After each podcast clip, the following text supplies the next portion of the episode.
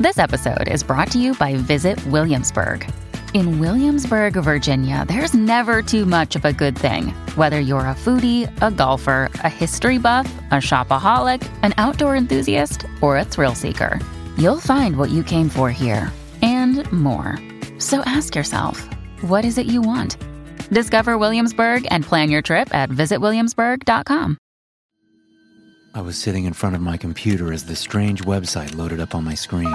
It was far too late, and I should have been in bed hours ago. I peeked over at the clock, considering if it was worth even going to sleep, or if I should pull an all nighter and just pretend I didn't need rest. But the website had captivated me. I was intrigued by the single line of text displayed in its center.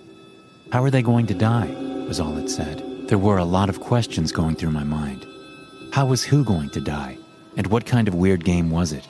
So I clicked on the text, which brought up a single text box for me to type into name and birth date.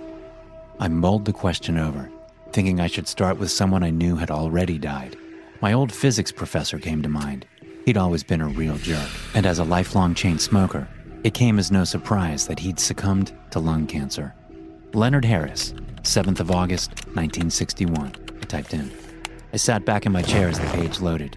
I half expected it just to pick out people's obituaries from the internet. A few seconds later, a response was posted Leonard Harris, lung cancer, 12th of September 2016. I had to admit, it was kind of cool. I started searching up family members and old acquaintances I knew had passed, but whose deaths were shrouded in mystery. I started with my grandfather, who just one day been listed as dead. I was too young to understand, and my mother never cared to explain what had happened. Jonathan Lawrence, 29th of April, 1937. He died an old man, so I just presumed it was a heart attack or a stroke. I'd never seen his dead body myself, and since my mother refused to talk about it, I wanted to know. Jonathan Lawrence, suicide, 17th of October, 1999, the answer replied. I couldn't believe it. The date was correct, but the cause? Had my grandfather really killed himself? I called up my mother. She answered in her usual cheerful tone of voice, happy to hear from me, but her tone quickly changed as she heard my distressed voice. What's wrong? she asked. How did Grandpa die? I asked. What do you mean? Why would you ask that? She said back. Did he kill himself? She went silent for a moment before responding. How did you find out?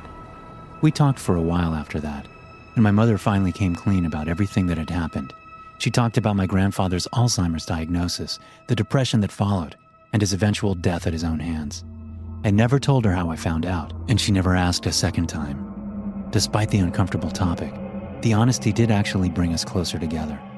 Once she'd hung up, I went back to the website. Though it seemed impossible, it held the secret deaths of so many people that had died in mysterious ways. I started looking up celebrities and unsolved missing person cases. Though I couldn't confirm that any of them were correct, it seemed eerily believable how it always came up with a logical and plausible solution that fit each case. Then I made the biggest mistake of my entire life and typed in the name of someone who hadn't died yet. I don't know what even prompted the ridiculous idea. I guess I just wanted to see what the system would come up with, or if it would just let me know that the person was still alive. I put in the name of my very best, but incredibly stupid friend Alex Branson, 2nd of June, 1993. The system loaded, and before long, an answer had been calculated. Alex Branson, broken neck, 5th of March, 2021. I sat back in my chair confused as to what I was reading. The 5th of March was still a couple of weeks away, yet it had marked the death date of my best friend. I closed the website then and there, not because I believed in the prediction, but because of an uneasiness I just couldn't explain. A bizarre sense of certainty that he'd just die. I debated whether or not to tell him, but in the end I thought it best not to scare him. After all, the website couldn't possibly predict the actual death of someone still living. It was just impossible so I saved the page, thinking it might be fun to check out once Alex was safe. But on the 5th of March 2021, Alex didn't show up to work. No one thought much of it at first. He had a tendency to oversleep, but his death prediction lingered in the back of my mind. I sent him a few messages, just asking if he was coming into work at all. I tried to sound nonchalant, but just based on the sheer number of texts I sent out, I guess I came across as concerned but he never responded. It wouldn't be until that afternoon before I got a call from the hospital. Alex was dead, suffering a broken neck after drunkenly stumbling off a sidewalk as he was chatting up a couple of women. They'd called an ambulance, but then they just left him to die on the street. an embarrassing, but not surprising way for him to go. I couldn't even respond. I just got back in my chair and tried to process the message. The site had been right. Alex had died exactly as predicted, and I'd done nothing to prevent it. I left work early and turned my computer on just to stare at that godforsaken site. I typed in Alex's name once again, just to confirm that I had in fact read it correctly. Then I thought about what I could do with the predictions. I could look up the names of everyone I knew, including myself. Maybe I could even prevent them from dying. But just the knowledge of our demise was too great a power, and at first, I couldn't bring myself to just do it. For hours, I just sat there and stared at the empty box, trying to muster up enough bravery to look up another name. After an eternity of trepidation, I finally found an ounce of braveness. With shaky fingers, I typed in my mother's name Lucy Hawford, 19th of October, 1975. And almost instantly, I got a response Lucy Hawford, cardiac arrest, 7th of June, 2051.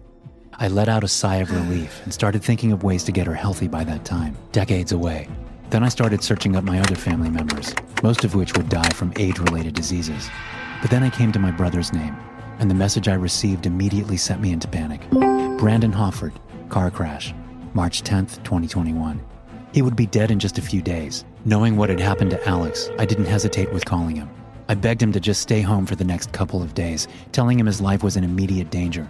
When he asked why, I just asked him to trust me. The two of us had an unspoken agreement that whenever something truly mattered, we'd both support each other, even without a reason. I wanted to tell him what I'd seen, but the words kind of froze in my throat, as if I couldn't physically tell anyone what I'd discovered. That was the first time I attempted to explain the situation, but something deep within me kept me frozen in place. Then I just told him not to drive, and he obliged, as he heard it in my voice just how serious I was. Still, no matter how hard I tried, I couldn't tell him the details. The laws of physics had bent to keep the site a secret, only available to myself. On the morning of March 10th, I called him again to check that everything was going according to plan. He remained calm and had no intention of leaving his home. He was planning to binge watch whatever show available and order takeaway, and that was it. He was so calm about it all, to the point where I almost managed to relax myself. But as evening approached, I got another phone call. My brother had died in a car crash, just as predicted. Apparently, the takeout he'd ordered had traces of nuts in it, causing an anaphylactic reaction. His EpiPen had somehow been left at work, leaving him with no help. Rather than call an ambulance, he decided to take the chance and drive to get his pen a much shorter trip. He passed out just as he reached the office, colliding with a building, killing him on impact. I couldn't save him. In the wake of my brother's death, I kept searching up names of the people I knew, hoping to save those who were up for an untimely death. Once I'd cleared the people closest to me, I started looking up strangers, quickly finding people who'd soon be murder victims, killed in accidents, so called preventable deaths. As with Brandon, I just couldn't form the physical words that explained where I had the information, and no matter how hard I try, there's nothing I can do to prevent their deaths. What stood on the website was written in stone, unchanging and eerie. As the days passed and the people kept dying, I was about to give up. I so desperately wanted to share the existence of the page, but I couldn't physically do it.